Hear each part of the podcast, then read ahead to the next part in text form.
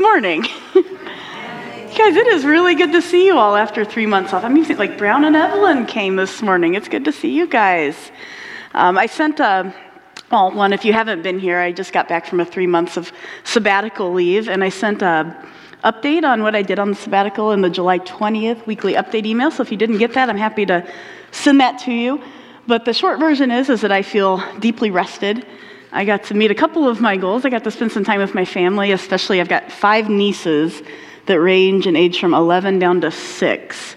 And they don't live around here, so I, I got to spend some quality time with them. And I had gotten a concussion, a pretty bad one, before I went on sabbatical. So I had some time to let that heal up. And I know a lot of you guys have been praying for me and asking how that is. And I'll just tell you, it's about 80% better, maybe 85%. I still have a few little lingering um, side effects that are staying around, but my concussion doctor assures me that should go away within the next few months. So I think I'm, I'm on my way to better. And I just want to say, and I said this in the email, but just like a real thank you to you guys as a congregation, that I'm really deeply grateful to you and the staff and the board for allowing me to have that time off. It really does help me refresh. I came back like feeling excited. I know Rachel and I just not coming to church for three weeks, I think we both. Um, felt like, man, we just really miss it. And even if I weren't a pastor or a leader at the church, like I would come to this church. And so I just want to tell you guys how much I appreciate just the relationships that we have and how much I love you and missed you. So now I'm back. And I was trying to think, well, gosh, it seems like a little bit of pressure. What do you preach on if you've been gone for three months? And I haven't been thinking about anything sermon related. I've been laying on a hammock listening to audiobooks. But the one thing that kept niggling the back of my mind was the book of Esther. And so that's where I'm going to begin. And because I've been on sabbatical, I came back and Ken and I talked for like hours last week, just trying to catch up on all the different church business. I noticed that he had a little cardboard cutout of my face that he was showing.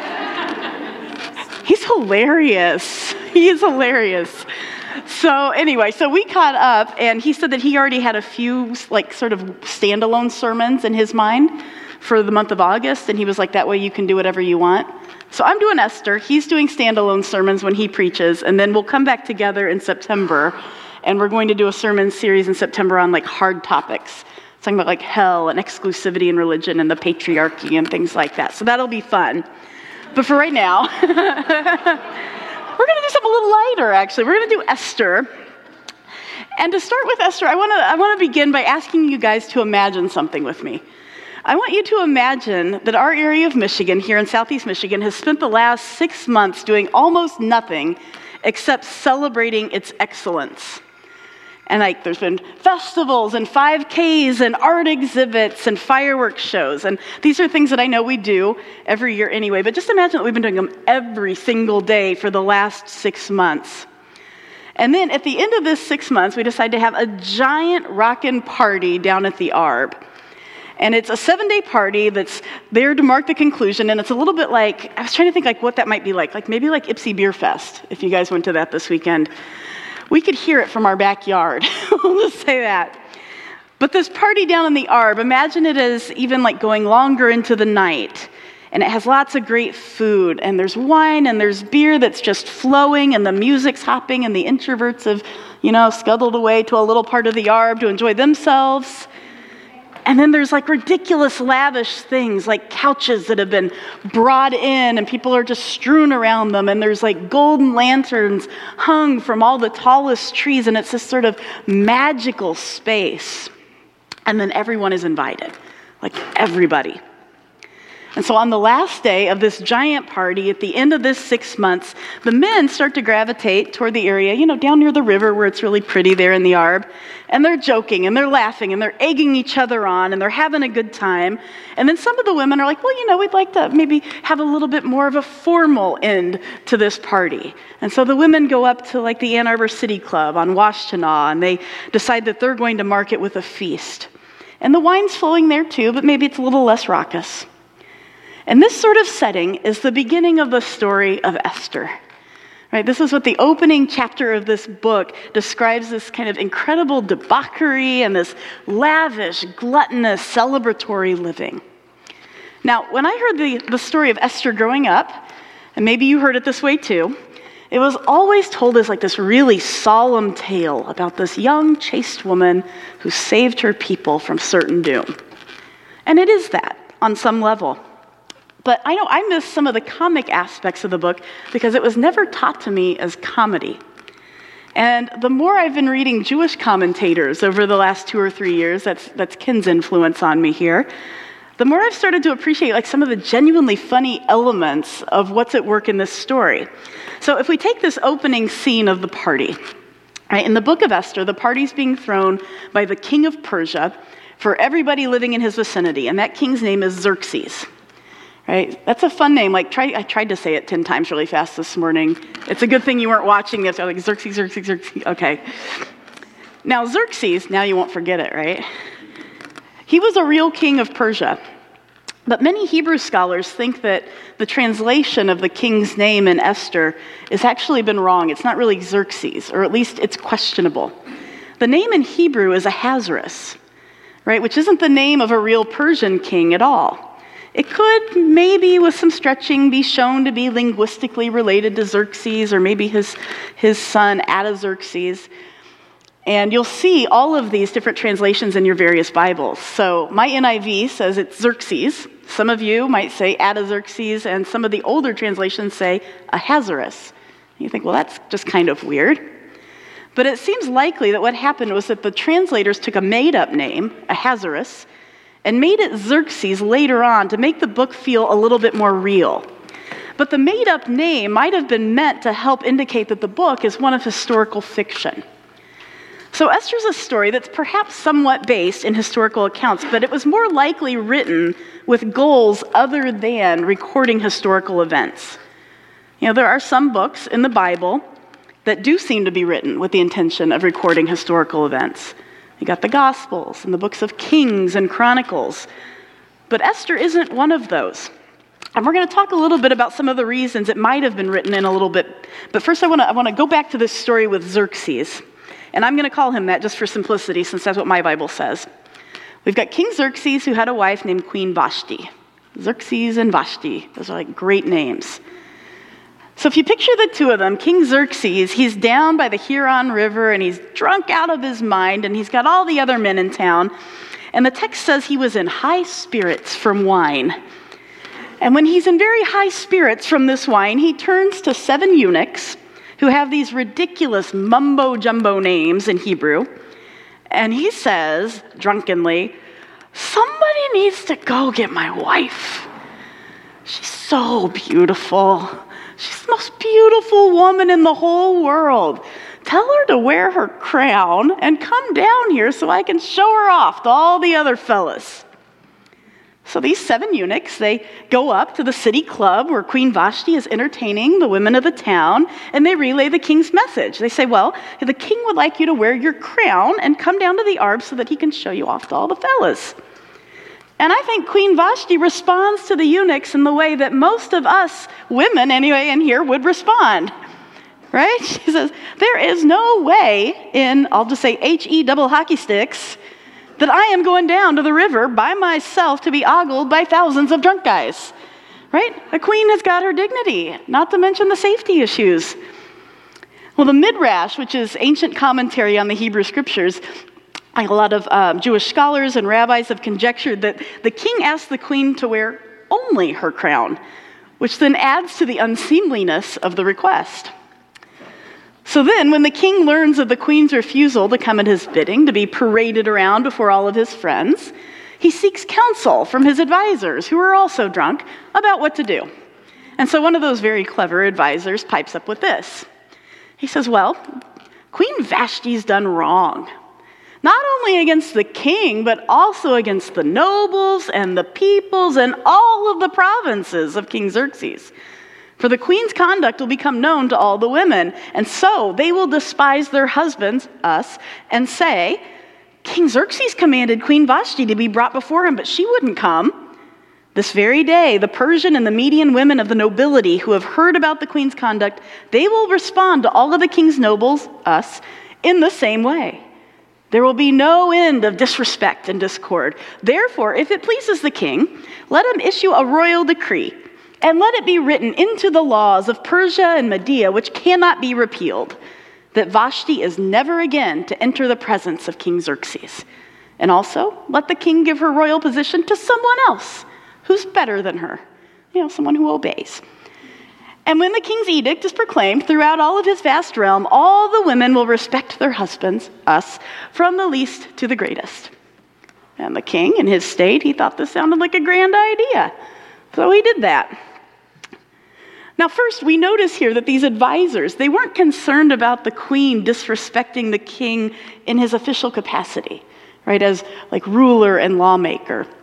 And they weren't concerned that, you know, she might entice other people to also disobey him in that capacity as ruler and lawmaker.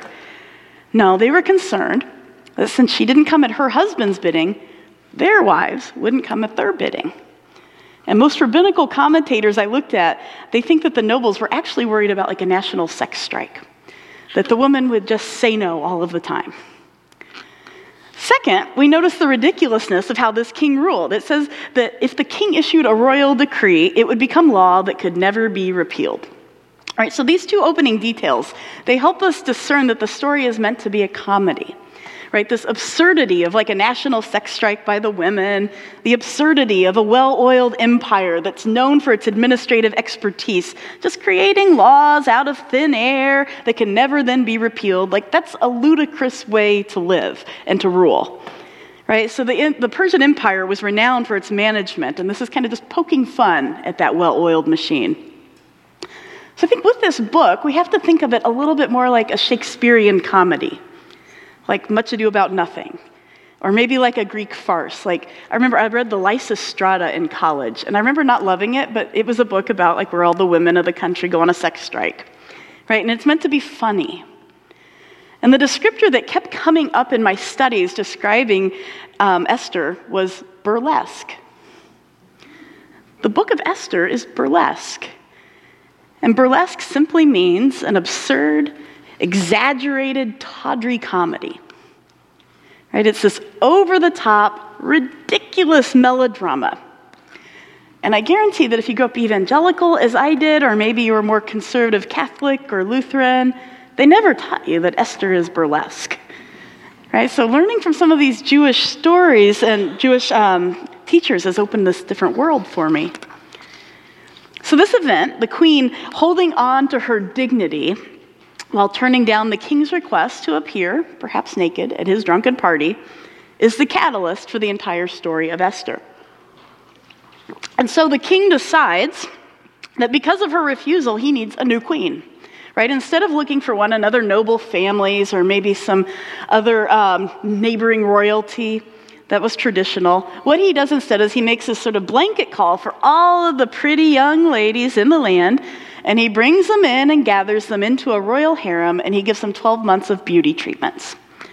Now, there's a lot that I'm tempted to say about this.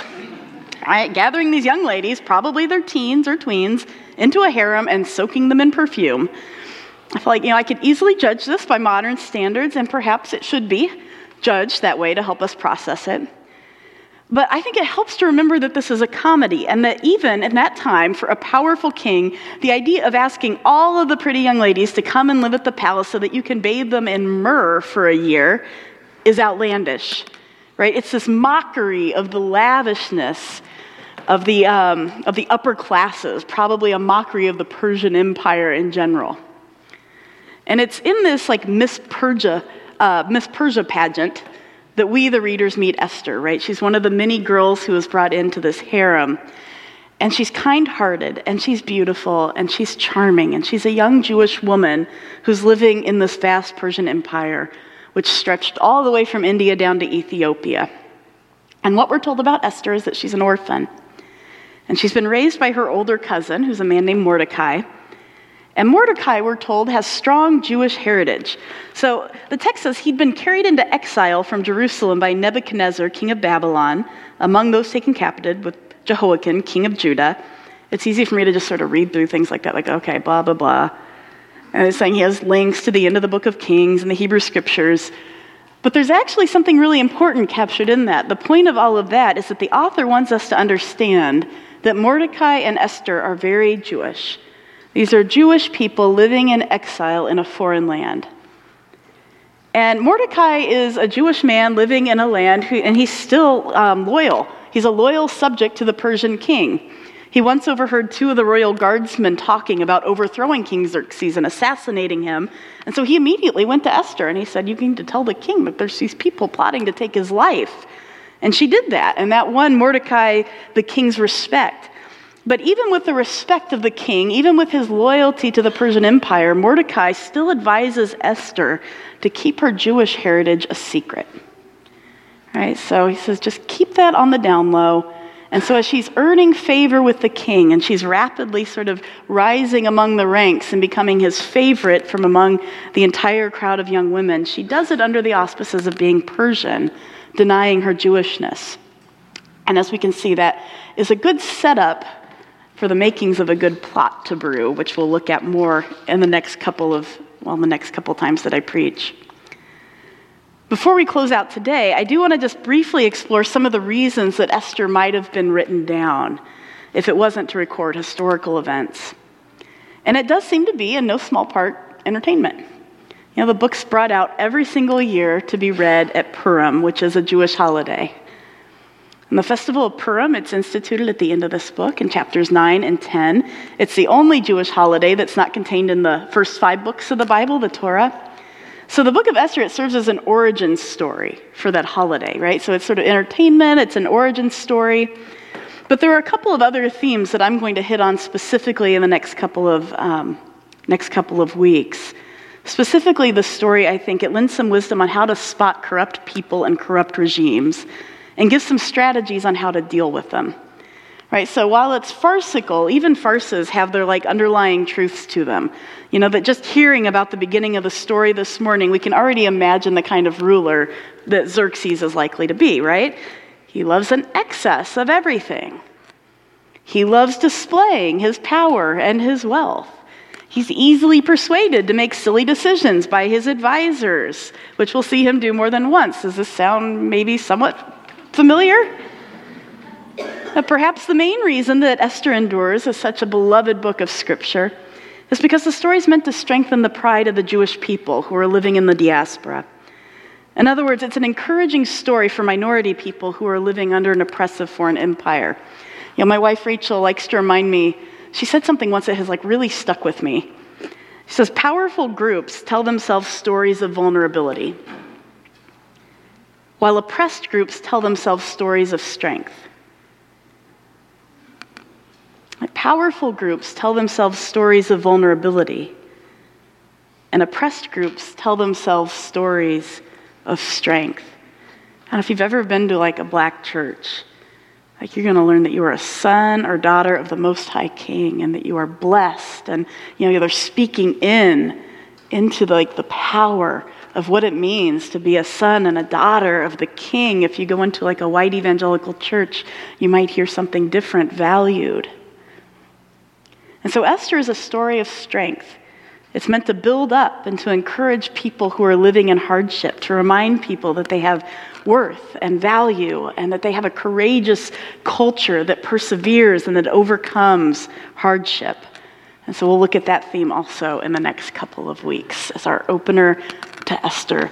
I thought I would call this one Esther is Burlesque, just a, you know, Let's have a little meditation. I'm going to keep this one a little bit lighter this morning. So, oftentimes, if you've not been here before, we like to take two or three minutes of silent or guided meditation. So, I'll just have you guys start by just getting comfortable, taking a couple of deep breaths.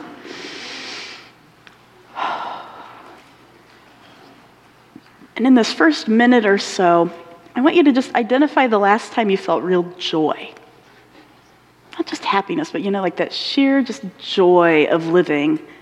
And as you identify that, start to think about like what it is exactly that brought you joy, how you felt. If it's sensory, you know, like what it felt like or tasted like or smelled like. And we're just going to sit in that for a few minutes. I'll just say, Come, Holy Spirit. I just ask that you reveal the joy in our lives.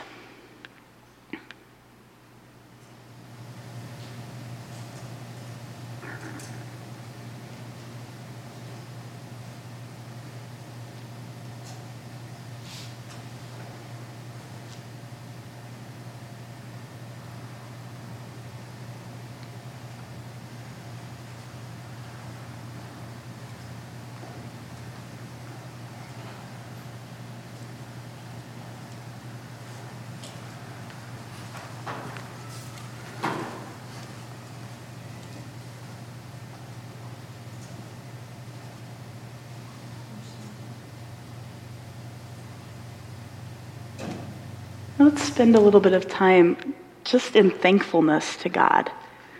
Just stating in your mind, like, you know, I'm grateful for those friends, or I'm grateful for a beautiful dinner or meal, or my kid's smile, whatever it is.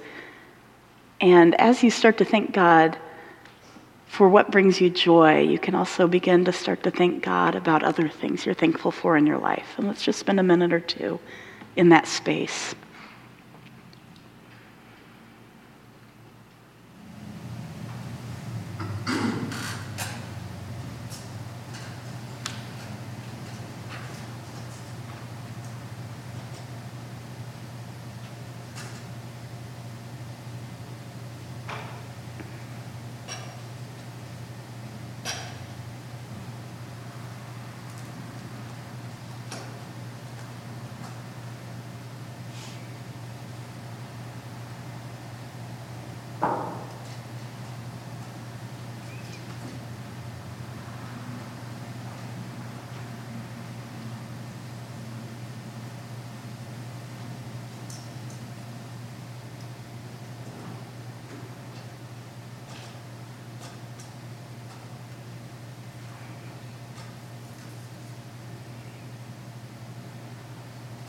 Lord God, we thank you for all of the goodness and abundance in our lives.